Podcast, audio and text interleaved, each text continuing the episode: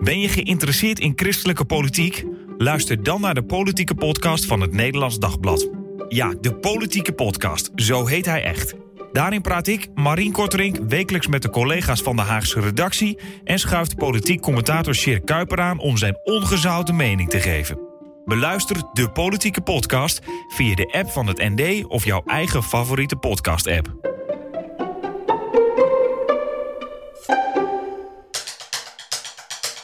Dit is Dick en Daniel Geloven het Wel, een podcast van het Nederlands Dagblad. Alles wat je wil weten over geloof en kerk. Met elke week interessante gasten en altijd Dick Schinkelshoek en Daniel Gillissen. Welkom, goed dat je luistert. De oorlog tussen Hamas en Israël houdt ons allemaal bezig, maar roept bij christenen ook veel vragen op over wat ze precies geloven. Israël, dat is volgens de Bijbel toch Gods volk. En hun land is tot eeuwigheid aan hen door God gegeven. In de terugkeer van het Joodse volk en de vestiging van de staat Israël in 1948 kun je zo één op één in de Bijbel terugvinden. Ook alle woede en al het verzet tegen dit volk wordt al in de Bijbel voorzegd. Lees Psalm 83 maar en de verschillende profetieën. En Romeinen 9 tot 11. Ja, of zit het allemaal toch iets ingewikkelder? Als je over Israël in de Bijbel leest, gaat het dan altijd één op één over Israël vandaag? Moet je niet verschil maken tussen het volk en de staat? En als je concludeert dat het ontstaan van de staat Israël toch echt wel een wonder van God is, betekent dat dan dat je alles wat dat, wat dat land doet nu ook goed moet vinden? Nou, we gaan dus maar eens uh, de Bijbel lezen in deze podcast. En uh, Dick, je hebt er al twee Bijbels op tafel gelegd. Ja, hier liggen ze al helemaal klaar en, en uh, open. Theoloog Bernard Rijtsma is hier aanwezig. Dank dat je er bent. Je gaat ons meenemen langs belangrijke teksten die christenen in het verband vaak, vaak aanvoeren. Wat staat daar en vooral wat staat er dan echt. Ja, welkom uh, Bernard. nou, uh, goed dat je hier weer bent. Je bent hier al eens een keer vaker geweest. We gaan het nu hebben over kerk, Israël, de Bijbel. En uh, dat onderwerp dat houdt je ook wel heel erg bezig, hè? Ja, ja zeker. Ik heb natuurlijk een aantal jaren in het Midden-Oosten gewoond en gewerkt met Arabische christenen. um, betrokken geweest in de spanningen tussen Israël en de Arabische volken. Um, en daarin ook opnieuw bevraagd op wat geloof je nou eigenlijk als het gaat over Israël plek van Israël, maar ook de moderne staat Israël. Maar ook bevraagd op wat zegt dat eigenlijk over wie God is, de God van Israël. En dan zit je dus met um, mensen die op de een of andere manier telkens hebben uh, gehoord, vanuit vooral ook christelijk sionistische hoek, maar ook bij de stichting van de staat Israël, uh, dat de stichting van de staat Israël Gods bedoeling was, God, dat God dat gedaan heeft. En dat ja, zij dus daarom hun land kwijt zijn, mm. omdat God dat zo heeft gewild. En er zitten dan uh, christenen die toch altijd wel uh, zich bewust waren van het feit dat ze bij hem hoorden of mochten horen. En nu ineens het gevoel had dat God zich tegen hen had gekeerd. Ja, maar dat wat... werd dus gezegd door, door Joden zelf, maar ook door hun westerse ja, ja. Uh, geloofsgenoten, Allebei. westerse christenen, die zeiden. Dit is ja, een vervulling jullie van, horen Gods, hier niet. van Gods belofte. Eigenlijk, ja. Vanuit, vanuit de Bijbel gezien had je die hier niet mogen zijn. En toen dacht jij, hoe zit dit nou precies? Nou, dat, dat, dat stelt natuurlijk vragen. Dus je wordt bevraagd ja. op je Israël-theologie. Je wordt bevraagd op hoe lees je de Bijbel dan. En je wordt ook bevraagd op je beeld van wie is God nou eigenlijk. En ja. hoe, hoe werkt hij vandaag? Nou, en dan dwingt dat opnieuw om terug te gaan naar de bronnen. Nou. En uh, dat, dat gaan we doen. Ja, precies. Ja. Want welke teksten heb jij dan, hè, hoe, hoe, ga, hoe ga je dan te werk om dan dat te vinden en te denken, oh ja, maar dat zijn de teksten inderdaad waar we ons over uh, moeten buigen in dit verband? Nou, je komt natuurlijk heel snel uit bij Romeinen 9 tot 11. Ja. Het, het beroemde stuk uit de brief van Paulus aan de Romeinen, waarin hij uh, zich afvraagt, niet zozeer hoe zit het met Israël, maar vooral hoe zit het met het woord van God. Um, in zijn tijd was natuurlijk een groot deel van zijn volk die de Messias niet omarmde. En zijn vraag was dan, ja, maar, maar is dan wat God gedaan heeft en wat God gezegd heeft ineens niet meer waar? Want het is toch in de eerste plaats voor Israël bedoeld. Nou, en dan in Romein 9 tot 11 ontwikkelt hij daar een hele uh, intensieve en ook wel indrukwekkende gedachtegang. En van daaruit kom je natuurlijk ook weer bij allerlei vragen uit uh, en teksten uit het Oude Testament. En kijk, wat, wat vooral voor uh, Arabische christenen een, een, een last is, is dat heel veel profetieën uit het Oude Testament één op één worden verbonden met Israël. En, en daardoor dus ook um, wordt, wordt getoond dat wat er nu gebeurt de wil van God is. Mm -hmm. En dat is, dat is heel makkelijk gezegd vanuit westers perspectief. Ik bedoel, wij hebben er niks mee te maken, wij zitten daar niet, maar bij ja. hen raakt het direct. En dat is elke keer ja. wat je daar merkte. Ja, nou ja, kijk, uh, wij zitten hier vrij, uh, vrij te praten. Ja. En ik denk dat als wij straks naar huis gaan, wat we hier ook zeggen, uh, niet zo heel veel verschil maakt. Ja, misschien wat boze tweets of dat ook. Maar Eh, voor mensen in op, nou Gaza, de Westbank, maar Mhm. ook in de andere Arabische landen, heeft het direct impact op gewoon je dagelijks leven. Eh, wat je wel of niet kunt doen. Ehm, hoe je met je buren omgaat. Wat er eh, met je kerk gebeurt. Nou, noem maar op. Eh, dus dat is geen ehm, vrijblijvende theologie. Nee. Het gaat direct over je eigen existentie. En ehm, nou ja, goed, nu ook ehm, eh, Palestijnse christenen die eh, op de, in Gaza gewoon een groot deel van hun familie zijn kwijtgeraakt door bombardementen. Nou, dan komt het heel direct bij je en heel dichtbij. En dat geldt voor Israël natuurlijk ook. Ik bedoel, als je denkt, ik ben veilig in Israël, in het Mhm. land. En ineens heb je zo'n pogrom waarin je merkt dat je helemaal niet veilig bent. Ja, dat is natuurlijk de grond onder je voeten eh, vandaan voelen slaan. Ja, Dus- dat schudt dus ook je geloof door elkaar. Dat schudt Ja. eigenlijk alles, eh, alles door elkaar. Wat is nou bijvoorbeeld zo'n zo'n zo'n voorbeeld? Want ik zit ook net even zelf te, te, te denken, zo'n voorbeeld van hoe dat dan een tekst van toen uit de Bijbel gewoon rechtstreeks wordt toegepast op, op vandaag. Ik heb zelf afgelopen weekend geschreven over de vergelijking die wordt gemaakt tussen Filistijnen en Palestijnen. Ja. Waarbij er soms gewoon in één zin wordt, wordt genoemd. Trouw, eh, iemand als Yasser Arafat deed dat zelf ook. Dat vond ik dan wel Ja. weer heel, Ja. heel, heel interessant. ja. Die zei ook zo, ja, maar wij gaan terug op de Filistijnen. Dus wij hebben ook hele oude eh, wortels. Maar dat je dus op die manier dus vloeken die over de Filistijnen worden uitgesproken, over Ga Gaza worden uitgesproken, die dat er gewoon rechtstreeks pats. Ja, dat is vandaag. Ja. Ja, nou, eh, teksten als ehm, uit, uit Jericho, uit, uit Joshua, over de, de verovering van het land, de verovering van Jericho. Ehm, ik heb meegemaakt dat die zo letterlijk werden toegepast, ook op Gaza bijvoorbeeld. Zo van, nou, ehm, eh, hier is onze, onze vrijbrief. Ehm, het is gebruikt als een, een, eh, een narratief om te rechtvaardigen dat Israël het land heeft in bezit heeft genomen, zoals Joshua dat ook gedaan heeft. Eh, dat zijn in ieder geval ook vanuit Joods perspectief teksten die wel gebruikt kunnen Echt die worden. landbeloften. Zo. Echte landbelofte. Dit, dit is onze plek. Die Ja. is ons door God gegeven. Ja. Dat daar anderen wonen. Nou ja, dat was toen ook zo natuurlijk. Dus Ja, eh, één op één kun je dat dan, eh, wordt dat dan wel overgezet. Ja. Ehm, je hebt natuurlijk veel eh, vanuit ook christelijke ehm, achtergrond profetieën als uit Ezekiel. Ehm, over het komst van, de komst van de geest. het dal van de door de doodsbeenderen. Dus de be- beschrijving hoe Israël een verzameling botten is. Dat wordt dan weer een mens. Dat worden weer levende botten. En dan komt er nog vlees overheen. Uiteindelijk komt de geest erin. Als een soort spoorboekje voor hoe dat dan in de geschiedenis gaat. En dan wordt het dat met name toegepast op 1948. De stichting van die staat Stichting Israël. van de staat Israël. Ja. Dus dat is dan het materiële herstel. En, en dan wachten we nog op het geestelijk herstel. Als we dan even helemaal teruggaan naar het, naar het begin. Want het begint eigenlijk bij Abraham.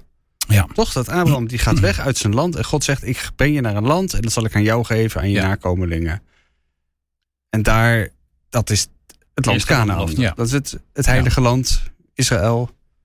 Ehm, hoe, eh, hoe kijk jij daar the- theologisch naar? En hoe merk jij dat dat theologisch ook altijd bekeken is? Is dat altijd zo geweest van, hé, hey, dat is dus blijkbaar het land waar de Joden... Ook toen ze, ze hebben natuurlijk gewoon ook duizend jaren niet gewoond. Daar moeten ze toch weer, toch weer naar terug? Of... En dan, dan ga je al gelijk de link leggen naar eh, hoe je dat vandaag oppakt. Kijk, Ja, sorry, dat kan ik dan weer niet dat, laten. dat snap ik, ja. Ehm, naast theoloog ben je ook journalist, dus dat moet ook. Maar kijk, ehm, in eerste instantie is dat het begin van het volk Israël. Ja, Ehm, dus de, de, de keuze van God die zegt ik wil de hele wereld redden. Want dat is uiteindelijk de belofte. In Abraham zullen alle volken gezegend worden. Ja. En ik ga dat doen door middel van... 12 zitten we dan? Ja, Genesis 12 en dan komt dat nog een paar keer terug. Ehm, en ik ga dat doen door middel van de keuze voor één volk. En dat wordt ook telkens onderstreept. Niet omdat Israël nou zo bijzonder is, maar omdat. En, en dus Abraham ook niet, want Abraham kreeg in eerste instantie geen kinderen. Maar omdat God juist door Israël als klein volk heen zijn, zijn macht kan laten zien, zijn grootheid kan laten zien. Eh, en kan laten zien dat de redding van de wereld uiteindelijk niet van mensen afhangt, maar van hem. Ehm, dat heeft te maken dus ook met het feit dat ehm, er een land moet zijn waar dat volk woont. Ehm, maar dat is voor mij als the- theoloog, eh, als christentheoloog, het begin eh, van die uiteindelijke bedoelingen van God om, in alle, om alle volken in Abraham te zegenen. Alle volken en dat is ook alle landen, de hele aarde. De hele aarde. Ja, Ja. De, de Bijbel is natuurlijk constant eh, vol van de, de belofte en de verwachting dat heel de aarde vol zal zijn van de heerlijkheid van God. En niet alleen het land Israël. Dus eh, natuurlijk is het zo dat ehm, de nakomelingen van Abraham ehm, het land krijgen als eh, erfelijk deel om in bezit te nemen. Eh, maar uiteindelijk is dat niet het einddoel van Gods bedoelingen met deze wereld. Ehm, de, de Bijbel begint niet bij Genesis 12, de Bijbel begint bij Genesis 1. En ehm, God is erop uit om heel zijn schepping eh, te herstellen, eh, te vernieuwen. En daar is dit de eerste stap in.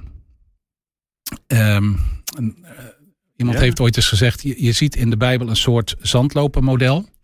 Waarbij God begint met Abraham, versmalling. Vervolgens de verbreding naar het volk Israël. En vervolgens weer de versmalling op de Messias, op Christus. Om vervolgens weer die verbreding naar de hele wereld eh, te zien. Ehm, en ik denk dat dit in ieder geval een eerste eh, stap is in dat plan om heel die wereld eh, te bereiken. Zeg je daarmee dat christenen die zeggen: hé, hey, maar die, die landbelofte die, die geldt vandaag ook nog. En dus is de, de vestiging van de staat Israël in precies, op precies dit stukje land. Van toen is er vervulling van Gods belofte. Dat is namelijk het land dat de Joden van God hebben gekregen om te wonen. Dat die ergens. Nou, wat, ja, jij zegt, jij het woord eerste stap. Die ergens bij de eerste stap zijn blijven staan. En je moet eigenlijk doorlopen. Ja. Ehm, nou ja, eh, dat zijn jouw woorden. Ik zou het zo willen zeggen. Ehm, ehm, ik, ik kan niet meer naar die belofte als christen, naar die belofte kijken, zonder ook naar Christus te kijken. Naar dat zandlopermodel. Je moet verder dus, kijken. Ja. ehm, in, in die zin is mijn perspectief natuurlijk anders dan het Joodse perspectief. Ehm, omdat ik kijk door nou ja, de, de, de werkelijkheid en de komst van Jezus Christus naar die belofte. Eh, omdat uiteindelijk, wat ik lees in het Nieuwe Testament, dat God zich ten volle heeft geopenbaard in Jezus Christus. En dus ook zijn bedoelingen met, met Israël, met de schepping. ehm, dat ik die alleen kan duiden als ik iets meer begrijp van wie Christus is. Ja, maar ook, oh, dat, dat, dat, En- dat snap ik. Maar Ja. er wordt wel gezegd, eh, het is aan jou en aan je nakomelingen. Er wordt niet gezegd totdat de Messias komt en dan, en dan zien Nee, we wel weer. Of dan krijgen we een heel ander plan. Maar, maar daar moeten we dus doorlopen, want daar, daar gaat Paulus ook op in. Het is gegeven aan het, het na, de nakomeling, of hij zegt eigenlijk letterlijk het zaad, hè, de nakomeling van Abraham in Ja, Galaten dan 3. zitten we weer in Romeinen. Nee, Galaten. Ja, oh, en Galaten, ehm, ja. daarin zie je dus dat de belofte eh, aan Abraham realiteit wordt, eh, vervuld wordt of zijn diepste betekenis krijgt door Jezus Christus. Maar daardoor dus ook geldt voor allen die in Jezus Christus zijn. En dat betekent dus niet dat die belofte wordt teruggetrokken of dat de belofte niet meer geldt. Maar het betekent wel dat de belofte een verdieping of een verbreding krijgt. Uitbreiding, ja. Zowel qua volk, eh, maar dat geldt dus wat mij betreft ook qua land. En hier zie je dus ook wel dat eh, christenen uiteengaan in hun visie hierop. Want ehm, er zijn veel eh, mensen die zeggen, ja, die belofte aan Abraham, dat geldt voor Israël. En daar mag christenen, mogen christenen wel in delen. Maar dat geldt niet voor die landsbelofte. Dus die landsbelofte blijft voor Israël Specifiek voor Israël. specifiek voor het Joodse volk. Ehm, vanuit Joods perspectief kan ik dat zeggen, kan ik dat ook begrijpen. Ja. Ehm, vanuit mijn perspectief als christen moet ik zeggen, ja, maar ehm, in mijn beleving is er in Christus een verdieping, een verbreding gekomen. Ehm, waardoor ook het land niet, het wordt niet spiritueel of zo, het, het vervluchtigt niet. Het is heel reëel, maar het wordt wel verbreed tot eigenlijk de uiteinde van de wereld. Er zijn geen speciale landen meer sinds Christus. Er zijn geen speciale volken meer sinds, sinds Christus. Want we zijn Ja, allemaal speciaal. Da- da- Daar wil ik een We- kleine nuance bij maken. Het zijn zeker allemaal sociaal, daar maak ik geen nuance bij. Maar ehm, eh, je moet het niet, niet te zeer nivelleren. Alsof dus alle Nee. volken en alle culturen eh, irrelevant zijn. Die hebben wel degelijk hun betekenis. Kijk, als Paulus zegt er is in Christus geen man, geen vrouw, geen Griek, geen heiden, et cetera meer. eh, betekent dat niet dat hij alle verschillen opheft. Eh, dus er zijn Grieken, er zijn Joden en er zijn vandaag heel veel verschillende volken met een enorme rijkdom aan culturen. Wat hij wel zegt, die verschillen ehm, doen er uiteindelijk niet toe in relatie tot God en tot het koninkrijk. Ze zullen allemaal in het koninkrijk vertegenwoordigd zijn. En, en dat is het, het baanbrekende ook wat Paulus in zijn brieven doet, is dat hij zegt, ja, ehm, ehm, het is niet zo dat Israël nu een stapje terug doet, maar er komen veel meer volken bij. En die worden toegevoegd aan het volk van God als niet-Joden, laat mij zo. Als heidenen zegt hij, maar goed, dat zijn allen die Ja. niet tot het Joodse volk behoren, tot het uitverkoren volk. En hij zegt dus ehm, eh, tegen Israël, die in zijn tijd heel groot deel dacht: ehm, het is vooral voor Israël, dat is het eindpunt, dat is het doel van God. En de rest, oké, nou daar heeft God zijn eigen weg mee. Paulus zegt nu: nee, ehm, ook de heidenen mogen als heidenen meedoen in het volk van God. Ze hoeven niet eerst Joods te worden, eerst bij het uitverkoren volk te horen, maar ze worden toegevoegd aan het huis van God. En dat maakt dus dat er wel een ehm, verandering, ja, ehm, verdieping, verbreding optreedt. Die, die die belofte niet tekort doet, of, of die belofte ook niet ontkracht, maar alleen eh, verdiept. Ik, ehm, ik vergelijk het wel eens met een voorbeeld van iemand. Stel dat iemand in de gevangenis zit op water en brood. En de gevangenisdirecteur belooft hem dat hij uit de gevangenis komt en mag meedoen met de maaltijd met de directeur van de gevangenis. Dan zal die man vragen: Ja, ehm, beloof je me dan brood? En dan zal die gevangenis zeggen: Ja, ik beloof je brood. Maar als die man dan bij dat diner komt en er is ook kip en, en feestmaal met alle, allerlei wijnen en alles en zo. Dan zal die man niet klagen en zeggen: Je hebt je belofte niet waargemaakt, want er is geen brood. Ja, het, is brood, maar van een, een totaal andere orde. En in die zin geloof ik dus ook dat die belofte van God, ook als het gaat over het land, ehm, door Christus realiteit blijft, maar wel op een manier vervuld wordt die ons verstand en onze uh, gedachtegang te boven gaat.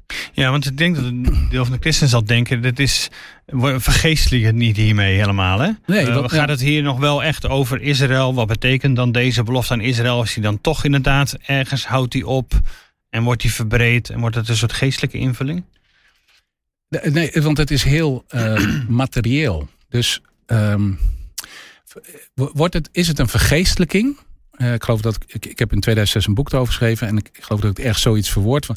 Is het een vergeestelijking als God aan zijn volk het land belooft, maar aan zijn volk met het land heel de schepping schenkt, uh, uh, schenkt hmm. inclusief allen die ook bij het volk gevoegd worden? Is dat dan een vergeestelijking van de belofte of wordt het veel tastbaarder? Kijk, de, de toekomst waar Paulus het over heet is, is zeer materieel. Dus Paulus heeft het niet over een vervluchtiging van de schepping of we worden zwevende zieltjes. Nee, het gaat nee. om een nieuwe schepping. Um, wat hij daar wel bij zegt is dat als God alles en in allen is en als de heerlijkheid van God heel de aarde vervult, dan is dat wel een schepping waarbij we ons eigenlijk nauwelijks iets kunnen voorstellen. Dus het is heel materieel, maar het is van zo'n totaal andere orde dat je je er eigenlijk bijna geen woorden voor kan vinden. En hij, hij, vergelijkt dat dan, als het gaat over het opstandingslichaam van de graankorrel en het graan. Hè. Als de graankorrel sterft, dan groeit hij uit tot het graan. Als je die naast elkaar legt, dan zou je nauwelijks zeggen dat het hetzelfde is. Tenminste, als je niet mm. op het land bent opgegroeid, ja. zeg maar. Ja. En, en zoiets is het ook met die schepping. Natuurlijk is het uitermate materieel. En tegelijkertijd kun je ook niet zeggen dat het koninkrijk exact hetzelfde is als onze materialiteit nu. Ja, dat, dat zie je ook bij Jezus in zijn opstandingslichaam. Ja, dus dat is ook ergens afwachten wat dat, wat dat wordt. Tegelijk zitten we nu natuurlijk nog meer in de fase van de graankorrel dan van de, de, ja. de halm. Uh, ja.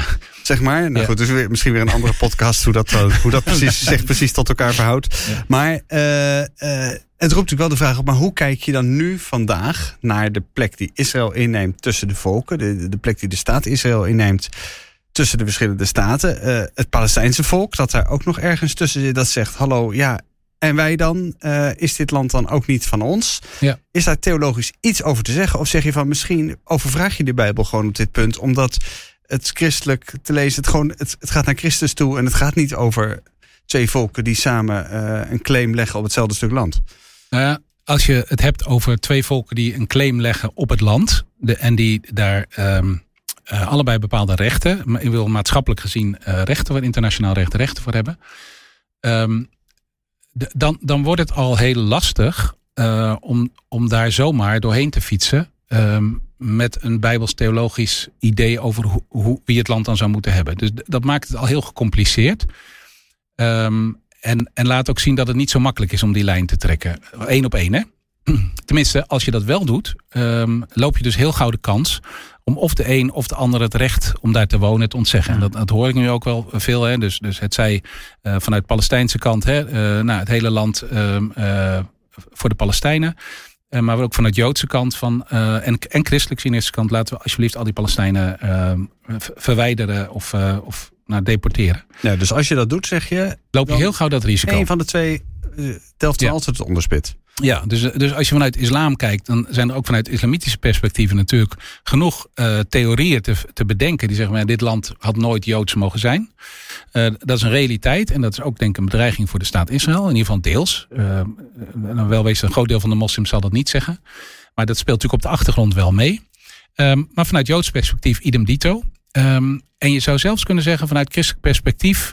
Um, eh, land is gewoon in het Midden-Oosten ongelooflijk belangrijk. Dus je kan eigenlijk, dat is ook weer iets vanuit het Westen wat we nauwelijks kunnen meemaken. Maar land is meer dan een stukje grond waar je een huisje op hebt. Hmm. En wat je ook weer ergens anders neer kan zetten. Gaat over je Het voorgeslacht. gaat, het gaat over je identiteit, wie je bent. En dat wordt bepaald door je voorgeslacht. Hè. Dus, dus Israël kan eigenlijk alleen maar echt Israël zijn in het land. Eh, de Torah kan alleen maar gedaan worden in Hmm. het land. Met alle wetten die er zijn. Maar, maar voor christenen, Palestijnse christenen, is het land ook een deel van hun identiteit. Wie en ze dus ook van hun geloof en van hun... Ja, dus je, je kan eigenlijk geen Palestijn zijn. En Libanees zegt dat over Libanon, Libanese christenen. Je kan eigenlijk geen Palestijns christen zijn als je niet op die plek woont waar je geboren bent, waar je vandaan komt. Hmm. Eh, hetzelfde geldt natuurlijk voor, voor moslims. En ehm, ik vergelijk het wel eens met de waarde die een kind van, bij ons heeft. Ehm, ehm, je kan niet van een kind zeggen, joh, eh, wij nemen je kind weg. En er zijn nog zoveel kinderen in de wereld. eh, neem een andere of zorg dat je nog een kindje krijgt. Dat is absurd. Eh, maar die Zo diepe, absurd is dat als het om verland gaat. Bijvoorbeeld, zo, zo diep gaat dat wel. Hè? Ja. En je merkt dat natuurlijk in Nederland een klein beetje nog. Als het gaat over de, over de, over de boeren en het Ja. opgeven van hun identiteit. De ruilverkaveling vroeger. Maar, maar dat laat even zien hoe diep het gaat. En dan zit er ook nog Ja. die religieuze dimensie onder. Nou, dat is, ja, tenzij je dus een soort eh, derde wereldoorlog wilt creëren, eh, bijna onoplosbaar. Met, Ja. met theologische eh, argumenten in je hand. Ik wou zeggen, want dan maakt dus die, dit, dat, dat concluderen op basis van de Bijbel het alleen nog maar onnoemelijk veel Ja. ingewikkelder. Ja. Kun je, maar dan kun je misschien beter die Bijbel maar dicht laten. Nou, de, de- de, Bijbel zegt meer dan alleen iets over het land. Gelukkig, dat is toch wel weer fijn. Nee, Maar ehm, op dit punt dan, op het nee, punt van dat dus land. als het gaat over wie moet er nou wonen, zou ik zelf heel terughoudend zijn. Want de, de, de storende factor vanuit christelijk perspectief zijn eh, aan de ene kant de Messias beleidende Joden. eh, in Jezus als Messias gelovende Joden. En de Palestijnse christenen. Omdat elke theorie van het is of voor Israël of het is voor christenen. eh, door deze twee groepen wordt eh, doorkruist. Want eh, Palestijnse christenen horen bij de belofte van God door Christus. Maar niet bij het Joodse volk. Ehm, en Messias beleidende Joden horen bij het Joodse volk, maar ook bij eh, de gemeenschap van christenen. Dus daarin zie je al dat het zwart-wit beeld eh, gewoon niet opgaat. Wat de Bijbel ons wel aanreikt, is een model van hoe leven wij in deze tussentijd met elkaar samen. En, ehm, en daarin vind ik dus de openbaring van God in Jezus Christus zo fundamenteel, omdat het uiteindelijk een weg wijst die uitstijgt boven een stuk grond. Nou, dat klinkt misschien heel plat, zoals ik het nu zeg. Ja, maar van dit is van jou of dit is van mij. Ja. eh, Eh, het hoogste doel van God is uiteindelijk dat zijn koninkrijk komt en dat mensen Christus leren kennen. En ehm, als het wonen in het land van Israël dat dichterbij brengt, dan kan dat een middel zijn. Ehm, maar in mijn beleving kan het in ieder geval helpen om de focus te leggen op, ehm, wat mij betreft, verzoening. Ehm, het ontdekken dat uiteindelijk de enige die werkelijk iets kan betekenen in dit conflict Jezus Christus is. Omdat het je anders laat kijken naar wat je hebt, eh, waar je woont. Eh, het relativeert in zekere zin heel veel dingen in dit leven alsof het. Nou ja, ik bedoel, het koninkrijk is ultiem. Ja, want, dat, want Hmm. daarin wordt alles zo verbreed dat het niet meer gaat om jouw stukje grond. Dat denk het gaat ik. om, Ja. om, om de aarde, om de hele wereld, om alle mensen. Nou ja, als ik kijk naar het perspectief wat de Bijbel schetst over het koninkrijk, hoe dat eruit ziet, dan, dan gaat dat in de eerste plaats over eh, die verzoening, die eh, verbondenheid van God en mens, eh, de aanwezigheid van God in het land. Ehm, en als wij met z'n allen voor het kruis staan, in de tegenwoordigheid van God zijn, dan, dan verandert je blik op de wereld. Dan gaat het er anders uitzien. En dan ga je dus in de eerste plaats kijken naar mensen. Ehm, dat geldt dus voor, voor alle partijen wat mij betreft. Hè? Want op het moment dat je dus kunt verplaatsen in de ander, in de angst van Israël, in de angst van eh, het, uitgeroeid worden, ehm, ga je al anders kijken naar hoe, je de, hoe de wereld in elkaar zit. En omgekeerd. Ehm, nogmaals, dat is voor mij heel makkelijk zeggen, hè? Mhm. want ik, ik ken die geschiedenis niet. Ik, ik heb die pijn niet. Ik heb die eh, eh, ervaringen niet. En Maar wij zitten hier er heel erg Wij zitten hier heel ontspannen en, rustig te praten. En, eh, Maar en tegelijkertijd ehm, ehm, mogen we wel iets van, van wat wij proeven in, in de Bijbel aan mensen voorhouden. Ja. En, Nou, precies, maar dat is dat perspectief en niet inderdaad de profetie uit de Bijbel die dan toepassen op nu, eh, zelfs politiek toepassen. nee, nee Nou, kijk, zeg je, dat is, dan, vraag, dan overvraag je echt eh, wat er staat. Daar, daar ben ik wel van overtuigd. Um, een van de, de, denk ik, een van de belemmeringen die wij vandaag de dag hebben, is dat we de Bijbel heel erg uh, fragmentarisch mm. lezen. Deels omdat we elke dag een mooie tekst in onze app of mailbox krijgen. Ehm, deels omdat we niet meer zo goed weten hoe we moeten lezen, of dat we dat niet meer zo goed doen. Um, ja, dan krijg je, dat staat er toch, zeg maar. Ja, nee, maar dan, kijk, ik, ik leerde vroeger bij theologie al dat, dat, je, uh, dat elke ketter zijn letter heeft. Dus dat je eigenlijk alles vanuit de Bijbel kunt, ja. uh, kunt bewijzen. Um, maar de, de grote vraag is, hoe lees je nou eigenlijk? En, en dan begint er wel mee dat je in ieder geval het hele verhaal van de Bijbel van begin tot einde uh, je eigen maakt. Um, al die losse teksten staan in een, in een raamwerk, bedoel je? In een ja, verhaal. In een verhaal, in de geschiedenis. Het verhaal van God met Israël in de wereld. En um, je kan er pas iets over zeggen als je dat hele verhaal je eigen maakt. Um, zowel Joden als moslims verwijten ons als christenen vaak dat we onze eigen Bijbel niet kennen. En ik denk dat ze voor een heel groot deel daar best wel gelijk in hebben. Um, Anna van der Bijl, die, um, die, die las altijd de Bijbel van begin tot eind. Elk jaar wel één of twee keer. Ja, de, de oprichter, de oprichter van, van, Open Doors. Open Doors uh, onlangs overleden. Ja. ja. Um, uh, en daar lag ook zijn passie. En zei van, ja, wil je überhaupt iets kunnen betekenen voor mensen ook in het Midden-Oosten? En hij, hij had contacten in Israël. Hij had contacten met de Palestijnen. Vanuit zijn liefde uh, voor de Messias. Um, maar hij zei dus je kan er alleen iets mee als je echt die hele Bijbel doorleest en, en, en je eigen maakt. Hmm. Het hele verhaal van God. Uh, anders wordt het ook een soort ja, tekstenplukkerij waarmee je alles kunt, uh, kunt zeggen. Ja, en dat zie je dus ook gebeuren. dat gebeurt dus ook. Uh, dat dat gebeurt. tegelijk wat ik van jou meeneem is dat je zegt van je moet oppassen dat je niet direct politieke gevolgen trekt uit wat je, wat je in de Bijbel uh, leest. Daar moet echt wel iets. Nou ja, sowieso voor christenen staat Christus daartussen.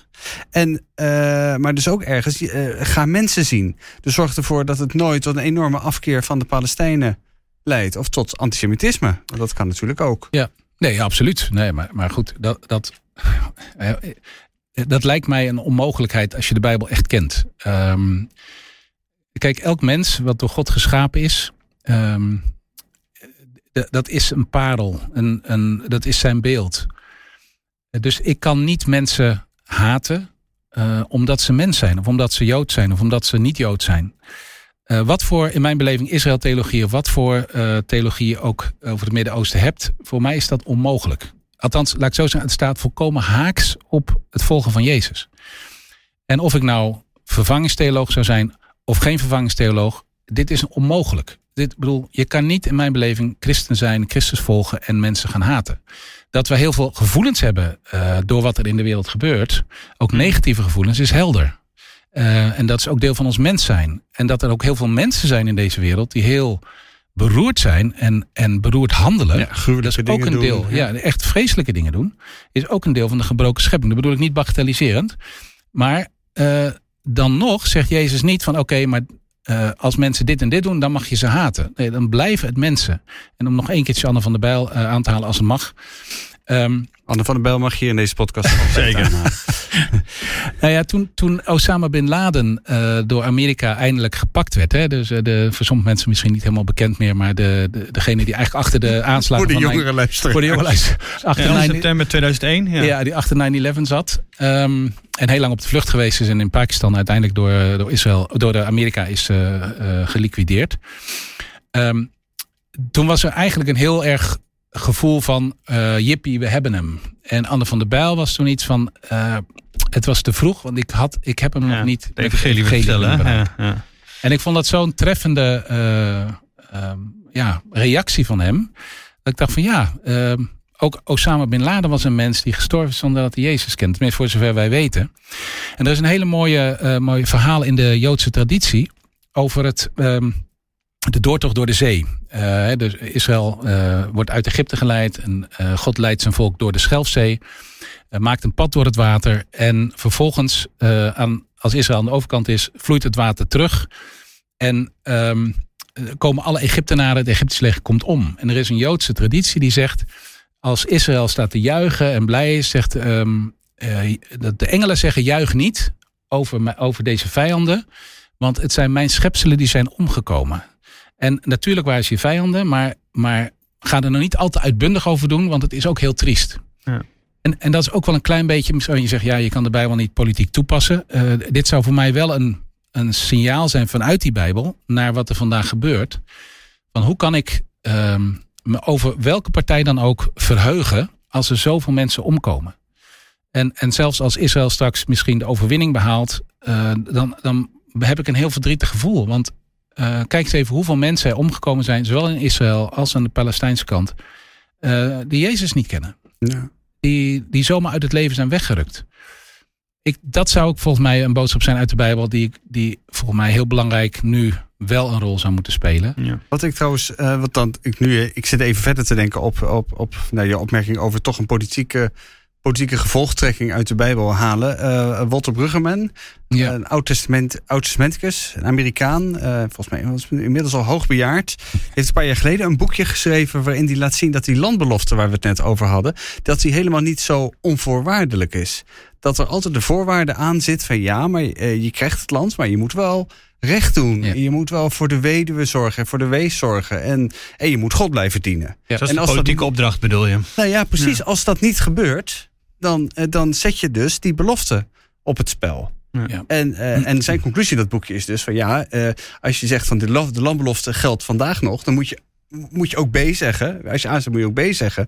Van oké, okay, maar dan geldt dus ook de opdracht aan Israël vandaag nog om recht te doen, om aan die weduwe, die wees te denken, de zwakkere partij uh, enzovoort. Hoe, hoe kijk je naar die redenering? Nou, hij komt niet helemaal bij Bruggeman zelf vandaan, maar hij heeft het weer uit de, uit de Bijbel. Um, als oud-testamenticus. dat, is toch fijn uh, dus, voor een oud-testamenticus. ja. Um, nee, in de zin van, het is dus een hele fundamentele lijn in de Bijbel.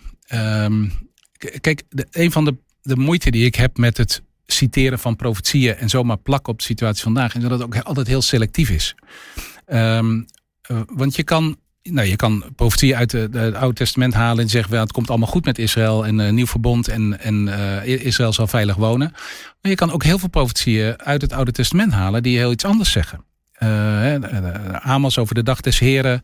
Um, nou, over de vijanden, als je inderdaad niet houdt aan, aan wat God je heeft opgedragen. Ehm, dus dat vind ik, maakt het al heel, heel spannend, heel tricky. Van ja, wat pak je dan? En is dat je eigen persoonlijke voorkeur? Dus weer opnieuw lees de hele Bijbel eerst.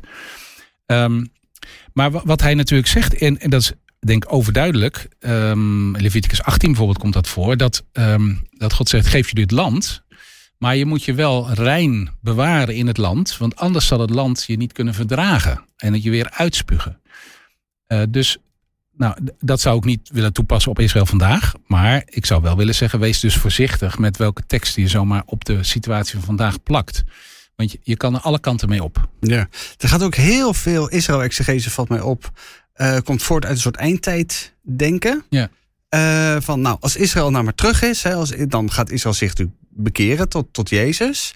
Dan uh, krijg je een grote oorlog. En nou, dan komt Christus terug en dan komt alles goed. Dus het past in een soort, soort plaatje, een ja. soort volgorde van de, van de dingen. Uh, hoe kijk jij daarnaar?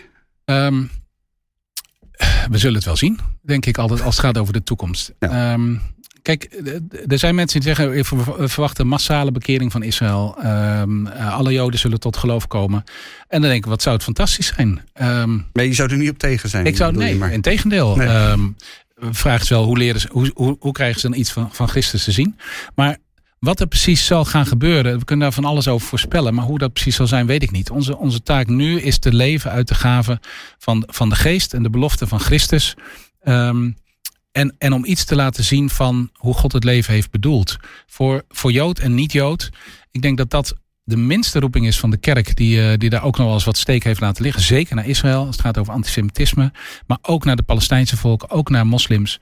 Um, Paulus heeft het over jaloers maken. Uh, in Romeinen 9 tot 11. Van, van zijn roeping is. Ik wil, ik wil mijn volk jaloers maken.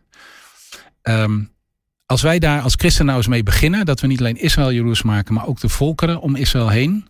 Omdat als we nou werkelijk geloven dat Christus de volle openbaring van God is en hij echt het summum is van wat je in deze wereld kunt ontvangen, dan zouden we daar toch een getuigenis van moeten hebben uh, waar iedereen denkt, oké, uh, daar moeten we over nadenken. Uh, dat stijgt uit boven dit conflict. Um, ja, en dan kun je dus ook uh, want wat, wat, wat me nu voorkomt is dat die, die heel veel van die Israël-liefde vaak nogal instrumenteel is. Want we hebben dus Israël nodig, willen we, ja. uh, willen we, straks, de, uh, willen we straks het koninkrijk van God krijgen. Er moet iets met Israël gebeuren. Ja. Ja. Er wordt wel gezegd dat heel Dus veel Amerikaanse steun... bewerkstelligen. Ja, precies. Ja. Gewoon Heel Amerikaanse steun organiseren. aan, aan Israël is dus om, om dat te bewerkstelligen. Eh, nou, dat, Ja. ja. het lijkt me dat, dat komt me niet heel hartelijk en liefdevol over. Nou, die, die, die, ben je een middel voor een doel. Ja, die scenario's die je net ook schetst, zijn voor Israël ook niet altijd even positief. Want er komen nogal heel wat mensen om in die, eh, die strijd, ook van Israël. Ehm, eh, ik, nogmaals, ik blijf toch het liefst gewoon bij Christus die zegt: Ga heen, maak alle volken tot mijn discipelen.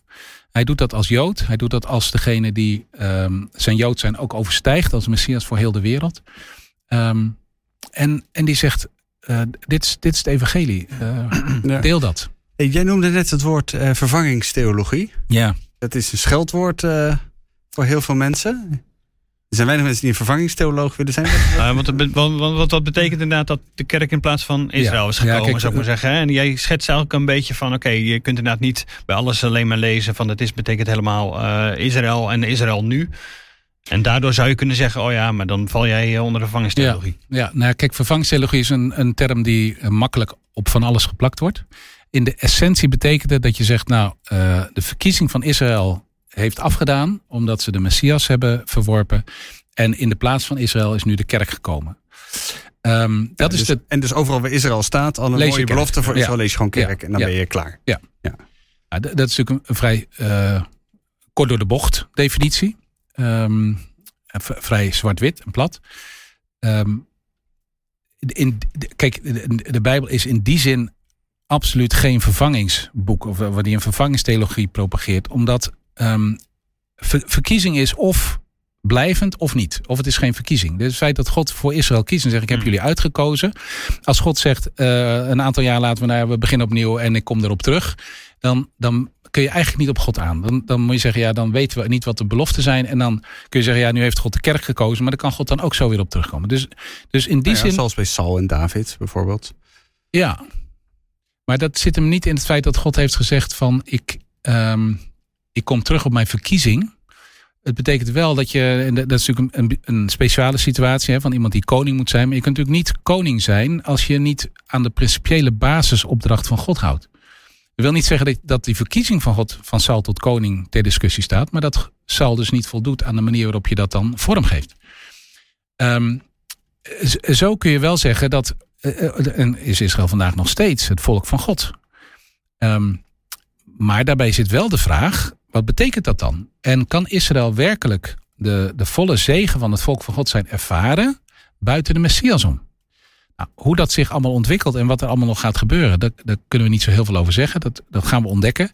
Maar, maar eh, de vraag die je je altijd weer moet stellen is: oké, hoe verhoudt zich nou de, de werkelijkheid van de komst van Jezus Christus als Messias van Israël tot het volk Israël vandaag?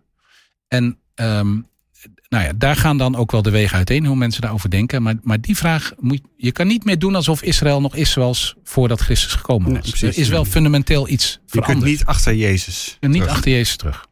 Is er nog voordat we afsluiten, Bernard, een soort perspectief, zeg maar? Een soort, je wil eigenlijk een beetje met een. eh, die oorlog is daar gaande, met een soort eh, hoop perspectief eh, kijken. Want er is zoveel slecht. Nieuws zijn de dingen waarvan je zegt: oh, maar kijk.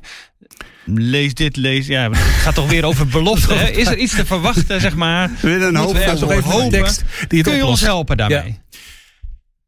Nou, ehm, één ding wat we niet moeten doen is al te snel zeggen hoe het daar moet, eh, Ja. opgelost moet worden. Want het is eh, zo inge- ingewikkeld en nogmaals, we staan er zo veilig buiten. Dat, dat is gewoon te makkelijk. Het is heel complex. Ehm, eh, kijk, eh, wat Rabijn Soetendorp deed met eh, de imam eh Madhar was eh, natuurlijk indrukwekkend. In Buitenhof, hè, gaven elkaar een hand, omhelsten elkaar. Ik denk vanuit het evangelie dat de hoop voor mij zal zijn twee dingen eigenlijk. Eén, ehm, dat wat Christus gegeven heeft ons in staat kan stellen om oneindig veel meer te doen dan we eigenlijk hadden gedacht. Hmm. En dat is het bidden voor onze vijanden, het, het vergeven van hen die ons vervolgen. Ehm, en, en dus radicaal anders in dit conflict staan dan alleen maar partij kiezen. Eh, Wij, wij, wij staan eh, uiteindelijk op de grond van het evangelie voor allen. En het tweede is ook wel mijn hoop en mijn, mijn geloof vanuit de Bijbel dat uiteindelijk God ervoor zal zorgen dat elke tong zal beleiden dat hij Heer is. Hoe weet ik niet, Ehm, maar het loopt hem niet uit de hand. Ehm, ik heb uh, onlangs gepreekt over Psalm 37, vers 25, een hele lastige tekst. Die uh, zegt: David zegt: Ik ben jong geweest, ben oud geweest. Ik heb nooit een rechtvaardige verlaten gezien en zijn kinderen op zoek naar brood. Waarbij uh, Rabijn Soetendorp in zijn boekje Levenslessen van de Rabijn aantekent dat zijn vader ooit zei: Die tekst lezen wij niet meer. Het is een onderdeel, fundamenteel onderdeel van de Sabbatsliturgie van, van, van, het Joodse volk. Um, En, en dat, een van de dingen die ik zei, in te midden van alle spanningen, ook door de komst van Christus, die van God verlaten was en van mensen verlaten was, weet ik dat het goed komt. Uiteindelijk weet ik dat het goed komt. En dat het hem niet uit de hand Dat uiteindelijk ook de kinderen van de rechtvaardigen altijd brood zullen eten. En, uh... ja. ja. Ja. En hoe? Uh, dat is een geheimenis, zegt God. Maar wel een geheimenis wat, wat in Christus op de een of andere manier realiteit wordt. Het komt goed. Daar, uh, met alle dingen die je daar meer over gezegd hebt. Daar ja, want het kan, als je het zo zegt, kan het ook heel makkelijk klinken. Nee, als je even ziet wat er gebeurt en denk je, ja, maar zo, zo bedoel ik het dus nee, niet. Nee, maar dat is ook niet hoe je, je het kan het niet te snel. Nee, je kan het dit was de hele korte samenvatting, maar daarmee ook veel te veel door, kort door de bocht. Ja, uh, maar daarvoor moet je dus de hele podcast luisteren. Dat heb je gedaan als je hier bent gekomen. Dus dan ja. is het helemaal goed. Ja. Uh, dank voor het luisteren. Dank Bernard dat jij er was. Om hier ons door uh, deze teksten te leiden. Uh, wij zijn er volgende week weer. En uh, als je belangrijk vindt, uh, ja, dit wil steunen wat wij doen, overweeg dan een abonnement. Op nd.nl slash abonnement vind je alle vormen die we hebben. En al voor 2 euro in de week ben je nou ja, deelgenoot van alles wat wij doen. Dus wees daarbij. Tot volgende week. Dag.